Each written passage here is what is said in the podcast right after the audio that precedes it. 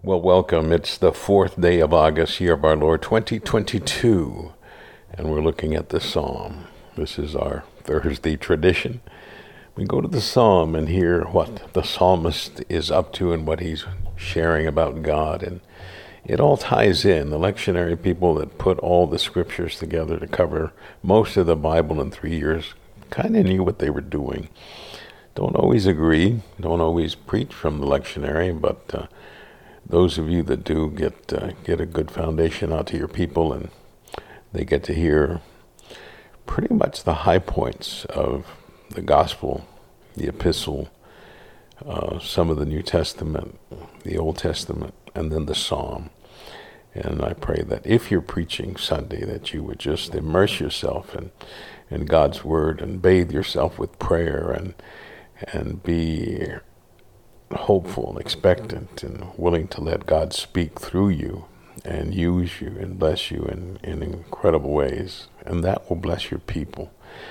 And that's the key to having a church that's excited when you share your excitement, when you share your faith, when you share the boldness that God has spoken to you with in your speaking, that you're not shy or timid or doubtful about what you're speaking, but that you're honest and transparent about some of the fears you have, some of the doubts that you have, some of the sins that you feel you've been uh, hiding for some time and want to share how God removed those from you. And so we're looking at Psalm 50, verses 1 through 8, and we're looking at the Message Bible. I find that some Psalms are best understood when you use modern language. Of course, not all of them work. Psalm 23 does not work. I'm uh, quadriliteral. I speak King James, and King James and Psalm 23 go hand in hand. In my personal opinion, you don't have to agree, but uh, this one, Psalm 51 through 8, the message version, I pray it bring a blessing to you. So, friend, welcome. I'm Pastor Eladio Valverde, and I pray this helps you in your walk with Jesus. The devotional is called God's Not Shy, and you'll hear that in the devotional. Here's verse 1. The God of gods, it's God, speaks out, shouts, earth, welcomes the sun in the east, farewells, farewells the disappearing sun in the west. From the dazzle of Zion, God blazes into view. Our God makes his entrance. He's not shy in his coming. Starbursts of fireworks precede him. He summons heaven and earth as a jury. He's taking his people to court. Round up my saints who swore on the Bible their loyalty to me. The whole cosmos attests to the fairness of this court that here God is judge. Are you listening, dear people? I'm getting ready to speak, Israel. I'm about ready to bring you to trial. This is God, your God, speaking to you. I don't find fault with your acts of worship, the frequent burnt sacrifices you offer. This, dear friends, is the word of God for us, the people of God. We say, Thanks be to God. Well, I have many friends on social media that love to take pictures of sunsets, and not as many, for various obvious reasons, take pictures of sunrises. So, as they know, and as they attest by some of the most awesome pictures I've seen that the, these people have taken, they say this first verse of the, of the psalm is true. Both the sunrise and the sunset are the magnific, magnificent works of God. The psalmist knew it and addressed it as the handiwork of God. And as beautiful as both sunrises and sunsets can be, the psalmist says that God is not shy as he blazes into view. We should think of the sunrise as God saying, Good morning, world. And the sunset could be God saying, Good night, earth. Prepare to sleep well and ready yourself for a new day filled with opportunities for service and for loving, compassionate uh, for all people, love and compassion for all people. The psalmist also knew that God would gather the faithful and reward them for their loyalty and service, in contrast to what we read earlier this week through the prophet Isaiah. Remember, Isaiah had to confront the realities of the kings and their wayward ways. And now the psalmist is kind of rounding the corner and summing it up. Because to the faithful, according to the psalmist, the day will come when God will say, I don't find fault with your acts of worship, the frequent burnt sacrifices you offer. God saying, I see that as being sincere, I see that as being real, and so I thank you for it, and you will be blessed for it. Now, if we would pause to consider this psalm and the reality of God, it matters not where you found yourself at your lowest, God was there. Did you hear that? We've had some days when it's been really low. God was there anyway. All days, regardless of the in between, the sunrise and the sunset, God was not shy on that bad day. Quite the opposite. God was there declaring, I am here and I am here for you. At the time of this writing, Nellie and I are in Houston on grandparent duty. We took our two Houston boys to the miniature train at Hermann Park today, and and this is uh, Wednesday when I'm recording this. And then we drove up Main toward downtown. This main street, by the way, is one of the longest main streets in the United States, 19.1 miles long. It's also part of Highway 90A, alternate 90. But as we were driving, it brought back many memories. There was a majestic Sears on Main. That's no more, no longer there. It's the building is there, but it's now covered with a new facade. I don't even know what it's really about. It may be abandoned. They're just painting it to just not make it part of urban blight.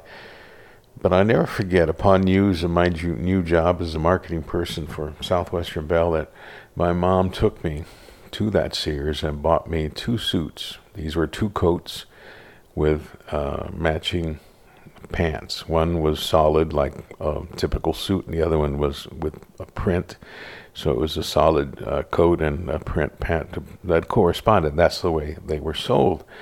And uh, so with those two suits and four pants, I had at least four days of the week covered because part of my responsibility, and this was preparing me for ministry in those days when ministers used to wear suits all the time. But with this job, I had to wear a suit every day of the week as I dealt with the customers of Southwestern Bell. So I was blessed. That was a very fond and uh, blessed memory that my mom uh, did that. I know my dad told her to do it, and so I was blessed with that outfit. Now, just north of that Sears was an older one story white building where there was a store called the Fire Sale. that tells you a lot. That was the closest in those days when we first arrived in Houston that we got to Sears in our first years in Houston. the uh, understanding was that the the fire sale sold clothing that had been in a fire but survived well enough to be sold at cheap prices. and uh, I didn't complain. I was thankful to have clothes to wear. And just a little bit north of that store on Main and Berry was the site of my first job in Houston. I was hired along with my dad to work part time in a store called the Persian Rug Company, run by an old Persian man named Mr. Barduni, who had come to the USA with a talent for washing and repairing very expensive and some priceless rugs. I was surprised to be hired at a dollar twenty-five an hour because my last job in Houston had paid me a dollar fifty per day. I'd worked eight or nine hours for a dollar fifty, and now I was getting almost that amount for working an hour. And so it was very hard, back-breaking work, especially when the rugs were soaking wet. And we gently washed each rug, and then when the washing was done, we would roll them up and then carry them, my dad and I, sometimes we had another gentleman there working with us, and we would take it to the building behind the um, the offices. And this is a two-story building that's still standing, and now I think it's Home Slice Pizza. If you're ever driving uh, in that part of Houston, and you got to maneuver around the light rail train that runs down the right center of Main Street, you can find the, the building. But upstairs in that uh, two-story building was where Mr. Barduni had placed several levels of the old ceramic heaters. and they were from roof to the the ceiling, and they were on all the time, and uh, the sight and the heat of that room made me think of the other place where bad people go when they die. or I should have said, where the unfaithful and disloyal people will go at their death. And that was a good memory of, of that, but uh, I had nightmares first few years after working in that second story. But all of these memories were reminders to me, as I'm sure you have reminders to you, that in spite of what we experience, good or bad, God was with us. And God still is. He's with us.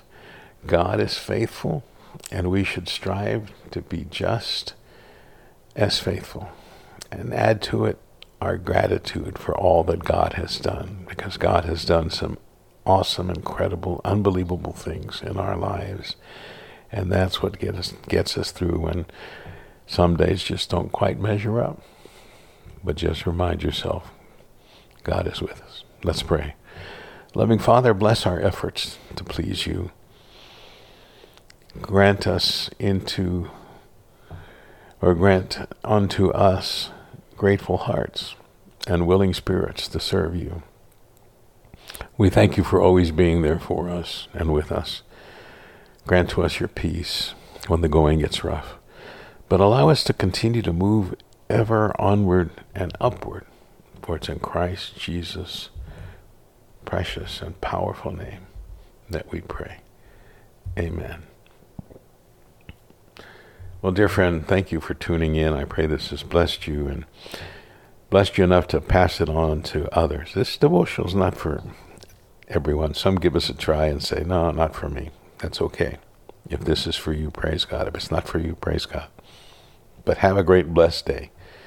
Here's your call to action speak grateful words to all you meet today to bless the goodness of God. Just say, man, let me tell you how blessed I am. Let me tell you what God has done that's been super good to me. Receive my blessings of joy and hope. I'm Pastor Adi Valverde. I thank God for you. I love you. And I pray that the Lord bless you and keep you. Amen.